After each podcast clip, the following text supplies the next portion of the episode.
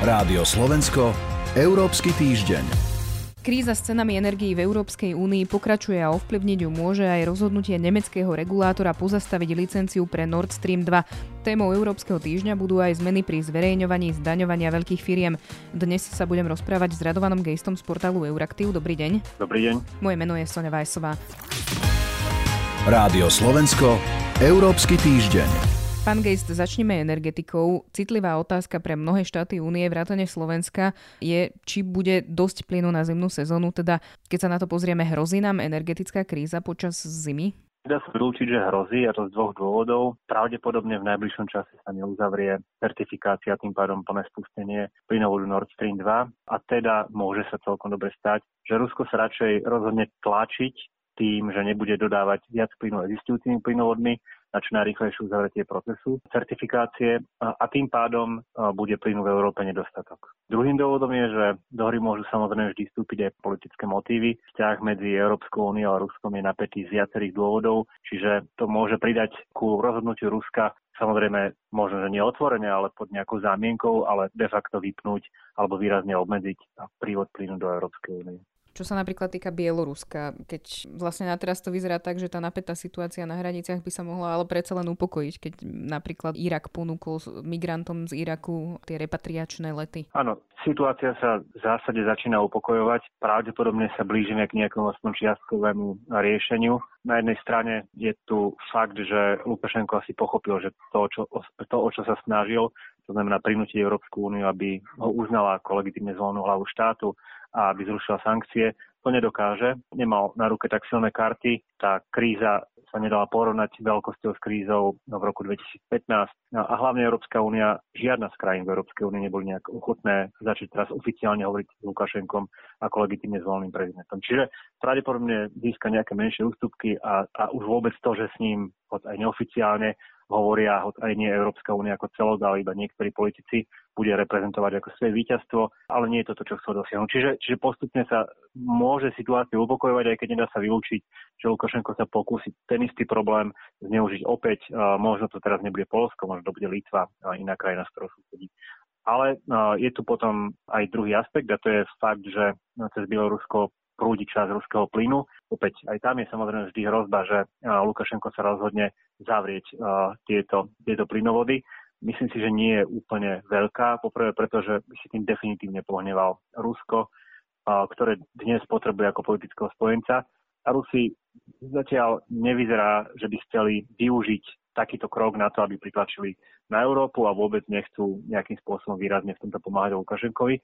Čiže možno sa opäť objavia hrozby, možno tie hrozby budú z hlavy bieloruského prezidenta, možno to bude dokonca, možno dostane zelenú z Moskvy, že môže takýmto niečím hroziť, ale nemyslím si, že dnes je reálne riziko, že by Bielorusko úplne zastavilo transport ruského plynu cez svoje územie do Polska a ďalej do Európskej únie. Čiže v tomto prípade to nie je nejaké veľké riziko a tá migračná kríza, ak to tak máme nazvať, aj keď to nie je veľká kríza, skôr taká stredná kríza na bielorusko-polskej hranici, nebude mať tento efekt. A vidíte ešte nejaké iné rizika, ktoré by mohli vlastne tú energetickú krízu nejakým spôsobom odštartovať? Čiže teda plus tie vysoké ceny energií? No samozrejme, politické rizika tu sú. Rusko zhromažďuje na, na hraniciach s Ukrajinou a Bieloruskom vojska a nevieme, čo s nimi chce robiť, či je to iba prostriedok tlaku, alebo sa naozaj schyluje k nejakému opätovnému rozpútaniu bojov, napríklad uh, s Ukrajinou. V takom prípade by celkom dobre mohlo hroziť, že plyn, a teda tok plynu cez Ukrajinu úplne ustane a to bude veľký problém pre tie európske krajiny, ktoré sú závislé od dovozu ruského plynu. Uvidíme, to sú zatiaľ iba špekulácie, môžeme hádať. Už aj v tejto situácii sa musí Európska únia pripravovať na to, že počas zimy bude ruského plynu nedostatok. Rádio Slovensko, Európsky týždeň. Pokračujeme v rozhovore s Radovanom Gejstom. Európsky parlament schválil legislatívu o zverejňovaní daňových informácií veľkých firiem. Čo hovorí tá nová smernica a ako bude vlastne fungovať? Smernica prikazuje členským krajinám prijať národné legislatívy, to smernice, že musí sa uviesť národné zákony, v ktorých získajú veľké firmy, to znamená firmy s vysokým obratom a firmy pôsobiace v minimálne dvoch členských krajinách, či musí veľké nadárne spoločnosti, a získajú povinnosť zverejňovať na internete, na svojich webových stránkach vo formáte, ktorý je ľahko dostupný a ľahko spracovateľný, informácie o tom, v ktorej krajine aké zaplatia dane, ale nielen to, ale aj informácie o tom, aká ich reálna ekonomická aktivita v jednotlivých krajinách. Čiže de facto táto smernica má priniesť viac transparentnosti do stavu, ktorý máme dnes a, ktorý umožňuje veľkým firmám umelo presúvať zisky z krajín, kde podnikajú, do krajín, kde majú povedzme výhodné daňové pravidlá, vďaka ktorým potom firma zaplatí v podstate zlomok dane, ktorý by zaplatiť mala, dane z príjmu samozrejme. To sa teda týka najmä, predpokladám, treba sociálnych sietí a rôznych webových vyhľadávačov. Týka sa, to, týka sa to všetkých firiem, všetkých nadnárodných firiem. Ale čo sa týka prijatia tej legislatívy, prečo ju vlastne Európsky parlament prijal? Áno, problém je najväčší v digitálnom sektore, aj keď, sa, aj keď nie je iba samozrejme o digitálnom sektore, ale, ale ten digitálny sektor je špeciálny problém preto, lebo pre firmy, ktoré tam pôsobia, je jednoduchšie jednak prenášať zisk niekam inám tým, že firma, ktorá poskytuje digitálne služby na Slovensku, to robí vďaka softvéru, ktorý ale nevlastní, vlastní ju je materská firma v nejakej inej krajine a ona jej za to musí platiť licenčné poplatky a ten licenčný poplatok bude z hodou okolností nastavený tak, že bude v podstate rovnako vysoký ako akýkoľvek zisk, ktorý generuje firma na Slovensku. Čiže takýmto spôsobom môžu digitálne firmy ľahšie prenášať svoje zisky niekde, kde majú výhodnejšie daňové pravidlá a môžu sa ľahšie vyhýbať plateniu daní, než napríklad firmy, ktoré predávajú nejaké fyzické tovary alebo poskytujú služby fyzicky na nejakom mieste priamo zákazník. A napríklad automobilky, teda automobilový priemysel? Aj tam sa objavili prípady, kedy firmy vytvárali, povedzme, komplexné korporátne štruktúry, ktorými chceli znížiť svoje daňové bremeno, len je to menej časté, ale áno, aj tam to môže fungovať, aj tam sa to môže stať a preto táto smernica neplatí pre nejaký typ firmy v nejakom sektore, platí pre všetky veľké firmy, ktoré pôsobia vo viacerých členských krajinách. A je dôležité povedať, že musia zverejňovať nielen informácie o daniach zaplatených v členských krajinách Európskej únie, ale aj o daniach zaplatených inde. To znamená, že ak takáto firma a jej zisk skončí niekde na Bahamách alebo Panenských ostrovoch alebo na britských ostrovoch Jersey alebo Guernsey, musia povedať aj, akú dan zaplatili v danom mieste. Čiže najväčším prínosom tej novej legislatívy a smernice je tá transparentnosť, už ako ste aj naznačili.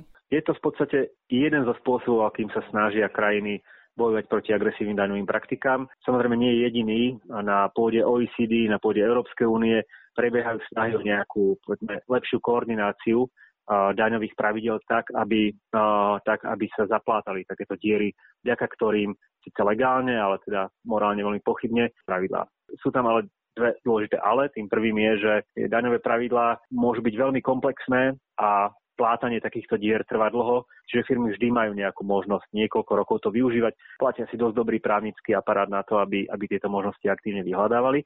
A druhá, druhý problém je, že niektoré krajiny vôbec nie sú ochotné tento problém de facto riešiť. Ako Spojené kráľovstvo, ostrovy Jersey alebo Kersey sú súčasťou Spojeného kráľovstva, ako keby patria pod jeho suverenitu, Napriek tomu sú to daňové, daňové raje a Londýn to nejako aktívne nerieši.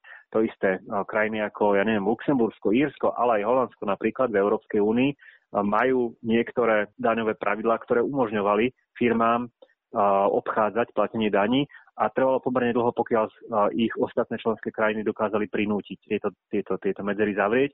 Ukazuje to vlastne aj príbeh príjmania tejto smernice, ktorá by nebola prijatá, ak by v jednom momente sa nezverejnila informácia, ktorá bola tajná, ktoré členské krajiny sú proti, ktoré členské krajiny smernicu blokujú. A ako to vidíte s tým, že kedy by sa to mohlo dostať do praxe? Smernica by mala začať platiť od roku 2023, ale sú tu dve ale samozrejme. Tým prvým je, že môže byť stále napadnutá, aj keď proces schvalovania je už uzavretý, ale môže byť napadnutá na súdnom dvore. Nevieme dopredu povedať, ako súdny dvor e, Európskej únie rozhodne, čiže to je jedna vec. A druhá vec je, že je to smernica, čiže štáty ju ešte musia uviesť do národnej legislatívy národnými zákonmi. Prípadov, kedy tie národné zákony prichádzajú neskoro, kedy krajiny meškajú, je veľa aj v iných oblastiach a takisto krajiny, ktoré možno majú problém s tým, že u nich sídlia veľké nadnárodné spoločnosti, ktoré využívajú výhodné daňové zákony, by možno nemuseli chcieť na takúto smernicu včas uviezť do svojich národných zákonov. Konanie, ktoré proti nim spustí Európska komisia, trvá roky, čiže aj ak smernica bude platiť, aj ak ju nikto nenapadne na súdnom dvore Európskej únie, tak v niektorých členských krajinách ten proces môže byť dlhší ako do roku 2023. Uzatvára Radovan Geist, ďakujem vám za rozhovor. Ďakujem, do počutia. Počúvali ste Európsky týždeň. Za pozornosť ďakujú portál Euraktiv a Sonja Vajsová. Rádio Slovensko, Európsky týždeň.